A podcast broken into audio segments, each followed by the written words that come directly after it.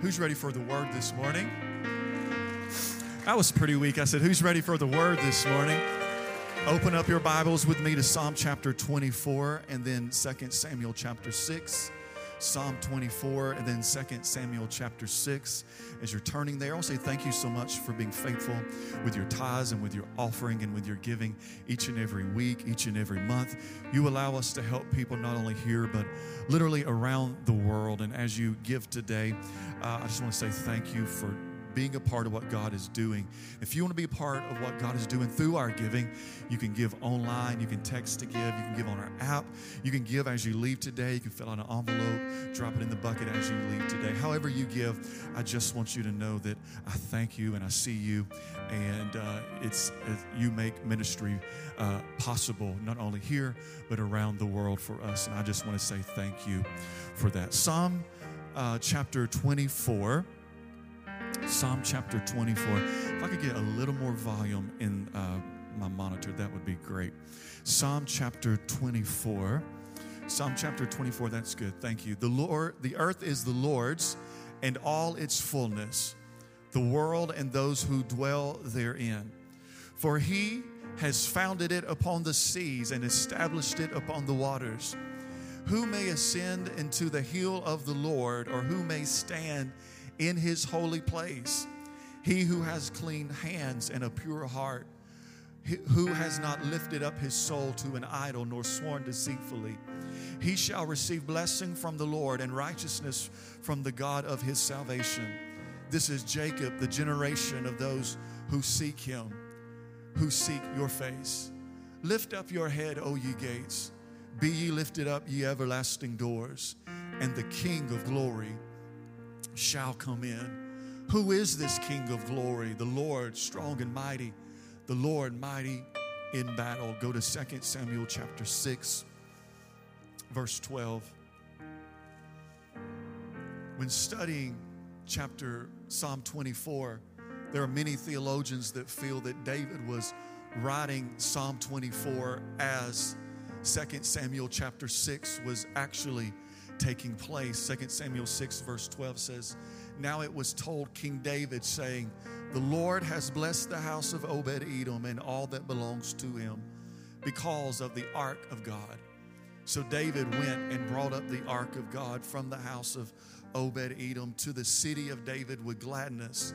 And so it was when those bearing the ark of the Lord had gone six paces that he sacrificed oxen and fatted sheep then David danced before the Lord with all of his might, and David was wearing a, a, linen ephod. So David and all of the house of Israel brought up the ark of the Lord with shouting and with the sound of the trumpet. Let's pray. Lord, we thank you today for your goodness and for your mercy. Lord, we thank you today, Lord, for your presence that we've already felt in this place. Lord, I pray that right now, Lord, that every distraction would cease, everything that is weighing on us, everything that's been running through our mind this morning, Lord, we just put it to rest right now and we focus fully on you. We, we lift our eyes to the hills today because we know where our help is coming from. It's, it's you and you alone. So, right now, Lord, we're focused on you. Our ears are in tune with your voice, our heart is in tune with your spirit. Now let this word come forth this morning and let it be like a fire shut up inside of our bones. And we will give you all the honor and all the glory and all of the praise. And the church said, Amen this morning. Amen and amen. As I said just before reading 2 Samuel, it appears that as David was bringing back the Ark of the Covenant, as, as he went to get the ark that was taken from his land, it's important to, un, uh, to know that the ark is symbolic of the presence of God. The ark of the covenant was behind the veil in the temple. It was, it was symbolic whenever uh, it was known for being the presence of the Lord. And when David was going back to get this ark that was stolen from his people, uh, he was going to get it back into his land, to take it back into Jerusalem. He was penning Psalm chapter 24. The, the, the Ark of the Covenant was, was symbolic of the glory of the Lord. It was the glory of the Lord in that moment. The glory of the Lord is powerful, it, it has the ability to transform. The glory of the Lord has the ability to go into dark places and illuminate them. It, the glory of the Lord shakes things up in our lives. Does anybody know what I'm talking about? If you do, say amen this morning. It's the glory of the Lord. And when studying it, you will find the Hebrew word for glory is a word uh, pronounced kavod and it means literally the weighted presence of God. It's like when you feel it, it's like it's heavy on you. It's like a mantle resting on you. Have you ever been in a service or been in your prayer closet when it felt like a kavod? It felt the heaviness. You could feel it resting on you. Anybody ever been there where it's like it was thick? You ever you walked in and say it was thick in that place? It's like, it's, it's like you know what I'm talking about. It's like you could walk through it. You it's, it's like you could feel it. It was a glory. It was a kavod.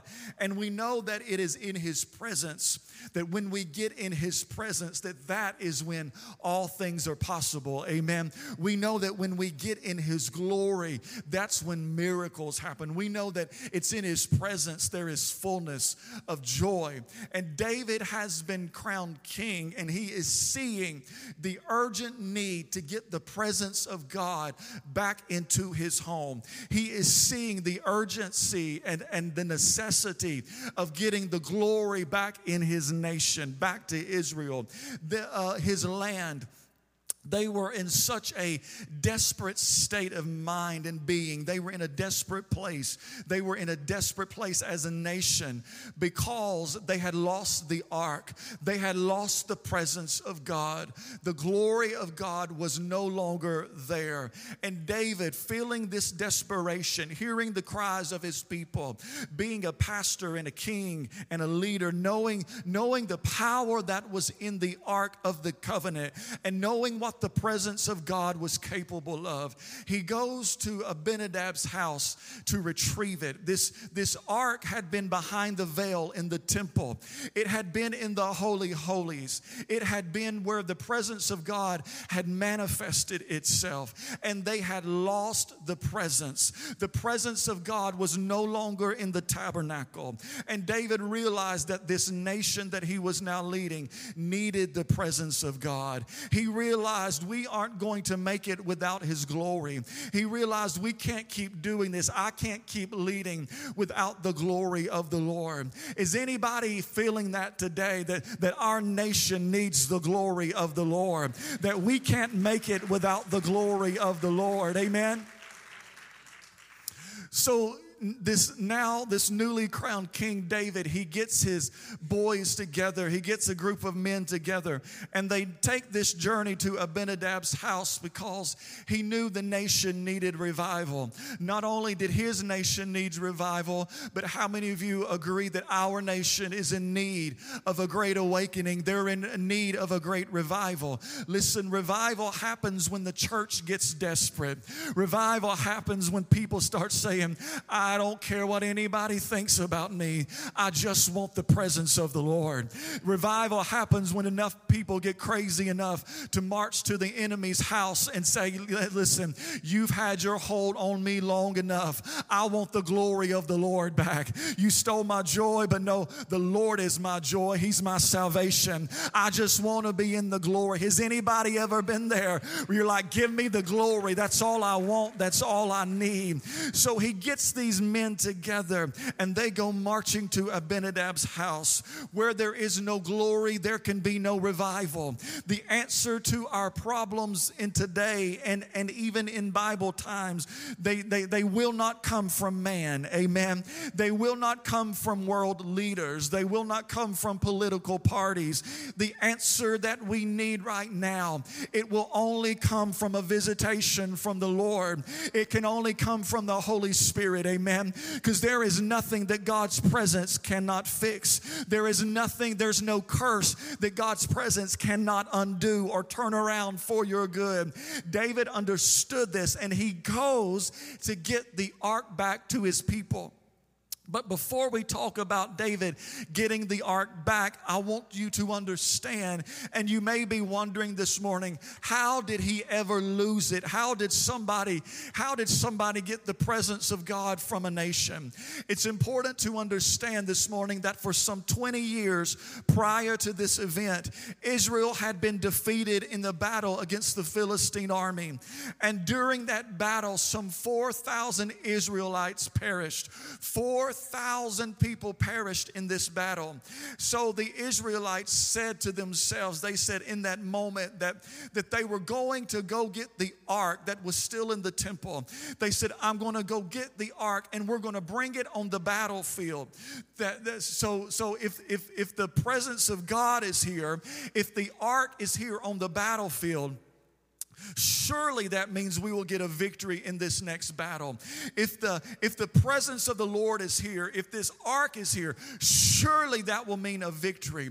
But you need to understand this is that there was a problem bigger than their problem because because Israel had been in a state of rebellion.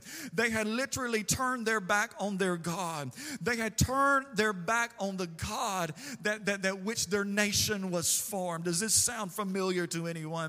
Some were embracing idolatry. Some had been worshiping false God. So when they brought the ark to the battlefield, no longer did it hold the presence because of their rebellion. But now this ark was just a piece of decoration. Now it was just a piece of furniture. Why? Because the glory of the Lord had lifted off of it because of the rebellion of a nation. And now the problem within the problem was that they had lost the glory glory of the Lord, that they had been operating outside of His presence. And the sad thing was that they did not even know the presence was gone. How often, how long has the church in America been operating and not even knowing that they're operating outside of the presence of God? So here they are. They walked out on the battlefield with this ark. And the word says that they let out a shout, a roar, feeling like, here we go. And the Philistines became afraid. But the problem was that it was only a noise, there was no power to accompany the noise. It was only a noise because the glory was no longer resting upon them. They were operating outside of God's presence and they did not even realize it. In other words, get this they had a religion, but they did not have a relationship. They had a religion, but they did not have the glory resting upon them. And you need to get this today that noise does not equate to the presence of God. You need to be careful in this day and not be caught off guard by noises because we will often follow the side that has the loudest voice. We will often follow somebody who has the, the, the, the, greatest volume of followers, who's making the, the greatest sound. Just because it is loud does not mean it's in the glory. Just because they are loud, it doesn't mean that they have the glory resting upon them. The, the sound was there, but the glory was missing. And now, even in today, we are seeing this where we have churches that can identify with this issue. We have churches that are meeting in His name, but they are not meeting in His presence. They're gathered in His name, they have good intention but they are not meeting in his presence. We have nice facilities and, and, and, and, and sanctuaries have beautiful architecture and great landscaping. We have churches with dynamic sound systems and vocalists and people playing great instruments. But so often, so many people are meeting in the name of the Lord, but not in the presence of the Lord. I don't know about you, but whenever I get together, I not only want to meet in His name, but I want to feel His presence again. I don't know about you, but whenever I'm singing and lifting up His name, I not only want to sing His name, I want to see His face today. I don't know about you, but I don't. I, I don't just want to gather in His name, but I want to gather with His people in His presence because in His presence, that's where the fullness of joy is. In His presence, that's when miracles happen. If I were to sing in a place with no presence, if I were to get up here in a coliseum full of thousands of people and preach a word, but there was no presence, there was no glory there, guess what? No miracle would take place. The volume of people would not control it. If there's no glory, no one would be saved. It would simply be a meeting. But I can preach the same message in a little bitty church full of 50 people, and the glory is so thick in the place, it's like it's tangible. And guess what? That same message with the 50 people that have the glory, guess what? Demons start trembling, sickness starts leaving bodies, marriages come back together sons and daughters start running to the cross. Why? Because it's not about the volume of the music or the volume of people, it's all about His glory.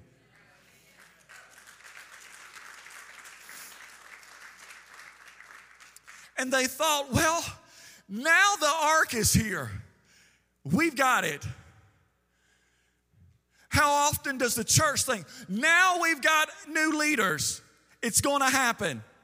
Now we have a new building. Here it goes. We're about to blow up. Now, now, now we've got a five year strategic plan. Now it's going to pop. Now it's going to happen. But let me tell you, all of these are good and they can aid to the growth of an organization and church. But if the glory isn't there, you may get bigger, but you won't get better.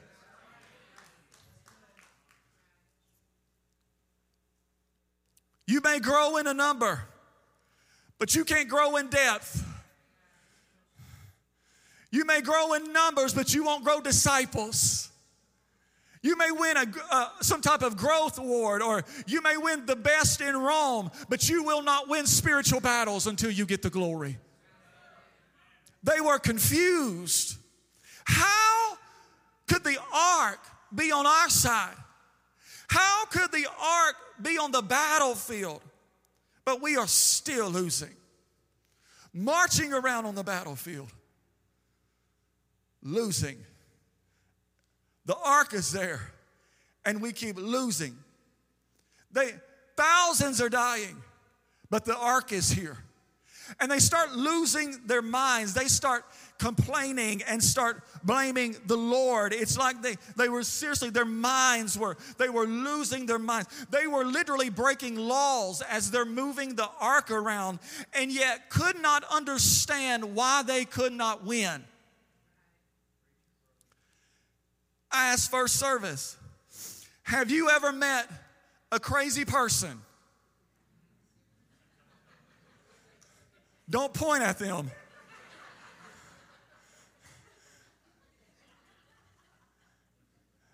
They're a crazy person and they're always doing crazy things.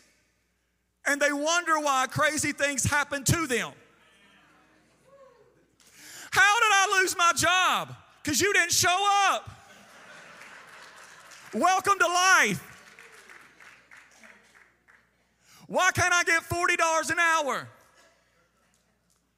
Flipping hamburgers. Because you can't, your work ethic is not even $10 an hour. Come on, somebody. How do I keep attracting losers, Pastor? Because you're finding them in a bar, sister. How am I broke? Because you're living above your means. And when mess comes, we want to blame people. And the Israelites were right there. I've got the ark. I don't understand. We are desperate. How can I lose when the ark is on my side? And the Philistines are watching and they're listening to the shout. And the word says that they get scared and they decide we're going to fight with everything that we've got. And here they come out toward the, toward the Israelites. And guess what? 30,000 more Israelites died. Leaders were dying. Daddies were dying, sons were, generations were dying. And while this chaos is occurring, the Philistines go and they capture the ark and they take it back to their land. And when they get it back to their land, they put it in the temple of Dagon. They brought the ark of the Lord, the presence of God, and they put the ark in front of their God. Dagon was an idol. If you were to Google him or this God, it had the upper body of a man, and the lower part looked like a fish, almost like a, a male mermaid kind of look. And they pulled the ark in front of this statue. And they leave the ark there overnight. And when they come in the next morning, guess what? This graven image, this statue had literally fallen over on its face in front of the ark, the presence of the Lord. The Philistines go in and they rush and they and they pick him up and put him up right. And they leave and they come back the next morning. And not only had Dagon fallen over on his face again, but this time his head and his hands were severed, they were broken off from his body. Isn't it good to know that the truth that was present on that day is the truth that is still true today and will be true tomorrow. And that truth is that one day every knee shall bow and every tongue will confess that He is the one true God. Every leader will bow, every president will bow, every king will bow, Hollywood will bow and say, Yes, He is the Lord God Almighty. And after that moment, plagues hit the Philistines. Literally, tumors started popping up all over their bodies. The word says that these Philistines, get this, they're not believers, but the word says that a cry from them was heard in heaven. These are doubters. Doubters started crying out to God. Those with no faith started crying out to God. Those that had taunted God's people are now crying out to their enemies' God. Is there anybody in the house this morning you would love to see your enemy cry out to your God? Is there anybody in the house this morning you would love to see the heathens of this world cry out to God? Is there anybody in the house this morning who can testify? You want to you you want the atheist to see miracles and say maybe God is real. You want the addict to hear how God is still breaking chains and turning things around and they think maybe I need to go into the house of the Lord. This only happens when you get around the glory. And all of this, they moved the ark into a man's house. His name was Abinadab, and they left it there for 20 years. For 20 some years, Israel existed outside of the presence of God. For 20 years, they existed without the glory. For 20 years, they existed without feeling his presence. It was 20 years of trouble. It was 20 years of frustration. It was 20 years of chaos. How long have you been operating without his presence? But then there came a new king, David. Here comes little David. He was hungry for the glory, he was hungry for the more of God. He wanted to get the presence of God back to his people. He wanted to get the glory back to his land. He wasn't going to stop. He wanted everything. He wanted he, he wanted the ark back. He wanted his presence back. He wanted God's glory back on his land. And guess what? He took 30,000 people with him to go get the ark. 30,000 people. Can you imagine 30,000 people walking this 12 to 15 mile journey? 30,000 people. They said, you know what? I just want His glory. Uh, God, give us your presence back. I don't care how far I've got to walk. I don't care what I've got to go through. I don't care how many enemies are before me. God, we just want your glory. God, we just want your presence. And, and, and they, had a, they had a cart made that the oxen were pulling. Get this. But the problem was they were putting the ark on a man made cart. But the problem was that the glory, the ark, was never meant to rest on something that man has made. The glory was not made to to rest on things that we make. The glory was made to rest on what He has made. Because sometimes we want our own thing. And the Lord said, But it's not in my plan. We want that job, but it's not in my plan. My glory can't rest on it. It was never meant to rest on man made things. It was never meant. And then suddenly the word says, as these 30,000 people are walking, the oxen that's pulling the cart begins to stumble. And when the oxen begins to stumble, the ark, the presence of God begins to shake. And it says Abinadab's son reaches out to steady the ark. Watch it. The presence of God begins to shake. When things are not in line with God's purpose, He will shake it up. This, the shaking in your life may just be God trying to get you back into His presence.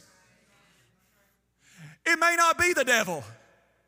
You've been giving the devil too much credit. It could be God trying to shake you back into His presence. Here it is. The presence is shaking. The ark is shaking. It's moving, it's shaking. And when things are not in His purpose, He will shake them up. And the Holy Spirit was saying, That is not what I intended. That is not what I wanted. I don't want to rest on a cart. I want to rest on men. I don't want to be brought, I don't want to rest on a building. I don't want to rest on somebody's name. I want to rest on a generation of mankind. Abinadab's son tried to steady what God was shaking. How many times have you tried to settle what God was trying to work out for you? You want to mess up God's plan? Just touch it. We got any people in the house? It's like everything you touch, it just falls apart. You want to mess up God's plan? You try to control it, you try to steady it. No, I don't want it right now, Lord. No, I want it next week. Lord, no, no, I, you're, you're not calling me to holiness this week. I'm going to Panama City this week. I can't do that. try, try again next week, Lord. Lord. That's nervous laughter.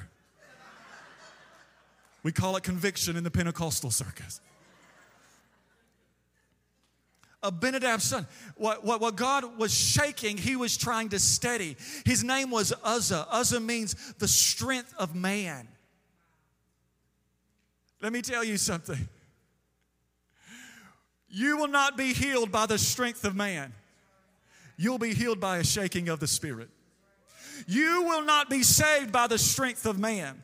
Revival will not happen by the strength of man. You will not turn a nation around by being Uzzah and having strength inside of you. No, there has got to be a shaking again. There's got to be a moving of the Spirit. Anybody feel that this morning? There's got to be a movement of His glory back in America. There's got to be some glory shaking over Rome, Georgia. When, whenever it happens, you can't touch it and say, Lord, I want it this way, that way. Hold the pickles, hold the lettuce. Lord, don't upset us. No, you've got to throw up your hands and say, Lord, have your way.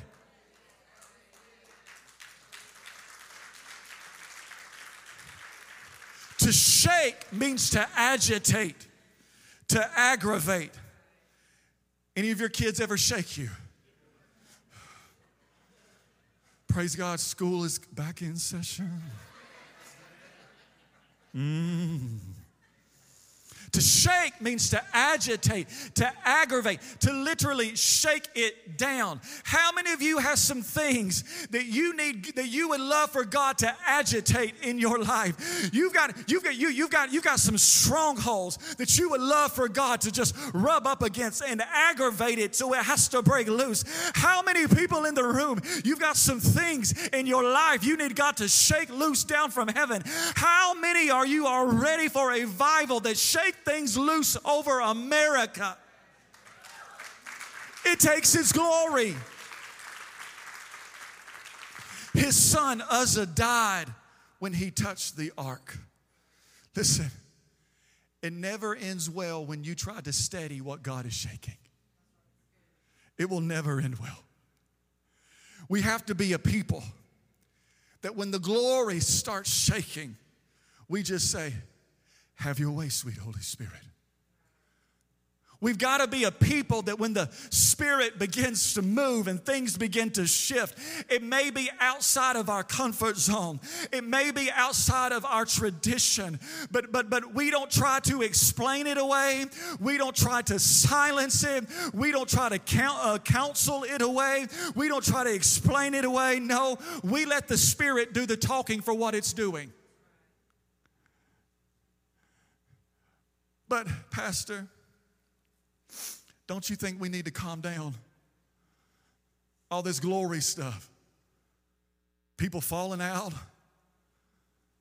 You're dancing on stage, and I don't know, Pastor. Shouldn't we just calm it down? Shouldn't we be just a little more germane? Shouldn't we be a little more uh, uh, relevant? Shouldn't we be just a little more our services? I know some of you are thinking that this morning. Shouldn't we just be a little more seeker friendly? Listen, if you want to win the seeker, you want to be relevant, you want to win the seeker, you want to win the sinner, the greatest thing you can do is get them in a room where the glory is flowing. If you want to, if you want to change somebody's mind, get them in a room where the Spirit is moving. Get them in a room where the glory is flowing. Get them in a room full of Spirit-filled people. They don't care how long they got to pray until they see a breakthrough. It's the most re- the most relevant thing you could do for yourself is be filled with the Spirit. Why? Because the Spirit is everywhere. Contemporary music is not everywhere. Hymns are not everywhere. So either side really is not relevant. They're missing something. Can I get an amen? Lights up, it's not relevant. It's something. lights all the way down, it's not relevant. But you want to know what's relevant? The Holy Spirit is because it's everywhere. It's the most relevant thing you can do. David wanted the presence of God back in his land. When it starts shaking, don't try to settle it. It was in that moment David begins to write this Psalm 24. Verse 6, he said, God, this is Jacob, the generation of those who seek him, who seek your face. He was saying, Lord, I cannot control what the generation before me did. He was saying, Lord, I'm not going to be able to control this generation behind me. He said, but one thing I can do, this generation that I'm in, I'm, I'm giving it everything. He said, my house it will be a house of prayer. My house is going to be a house of worship. I can't, I can't change what they did. I don't know what they're going to do. He said, but my generation, Lord, we want more. He said, my church, we're going to press in. We want more. Lord, we're not going to stop until we see your glory. He said, this is the generation. He said, lift up your heads, O ye gates. Be ye lifted up, you everlasting doors, and the King of glory shall come in. He said, I want everlasting doors. David said, Lord, I don't just want a glimpse of your glory. He said, Lord, I don't just want a little visit of your glory. I don't just want a sprinkle of your glory. He said, but I want it to be everlasting. I want it to be generation after generation. I want you to open up doors wide open and not just open it, but I want you to leave it open over my nation. David is writing Psalm 24. They're moving the ark back. Get this. This is crazy. Most of us would have never made it. They're marching 12 to 15 miles, and every six steps they stop and slaughter an oxen or a fattened sheep. Can you imagine every six steps slaughtering an animal? gruesome. Stabbing it in the neck, blood coming out. Gross. Most of us wouldn't have made it six steps. But I'm tired. I'm not killing another animal. 30,000 people every six steps killing an animal, making a sacrifice. Can you see this imagery here? As this army of people every step as they are walking. Not only are they walking, but there's a, there's a line of blood.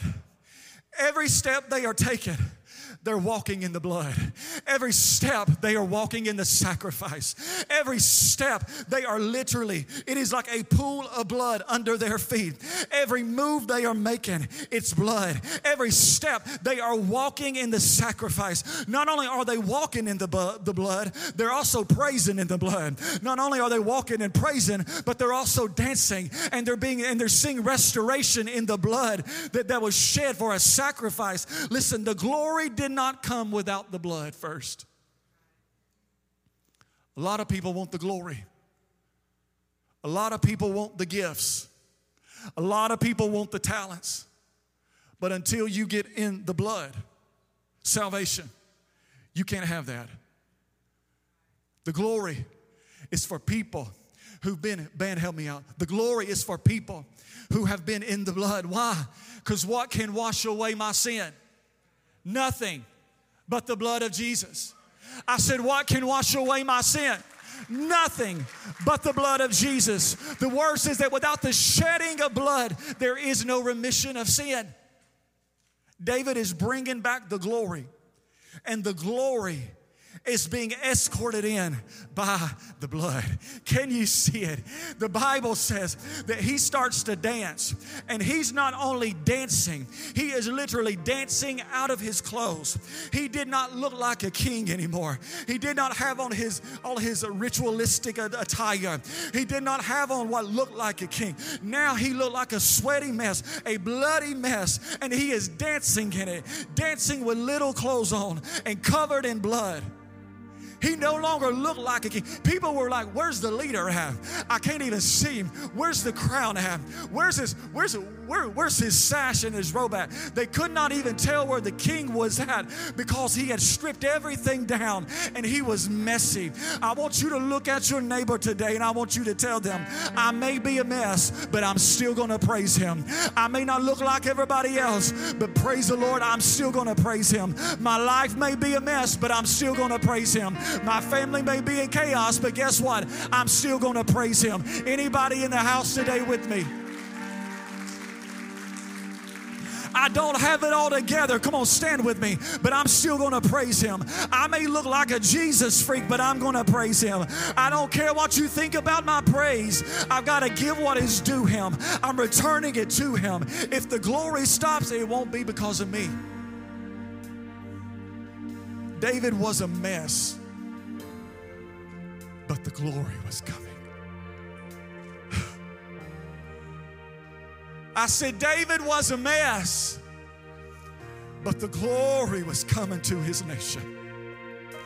I said, David was a mess, but the glory was coming to his nation.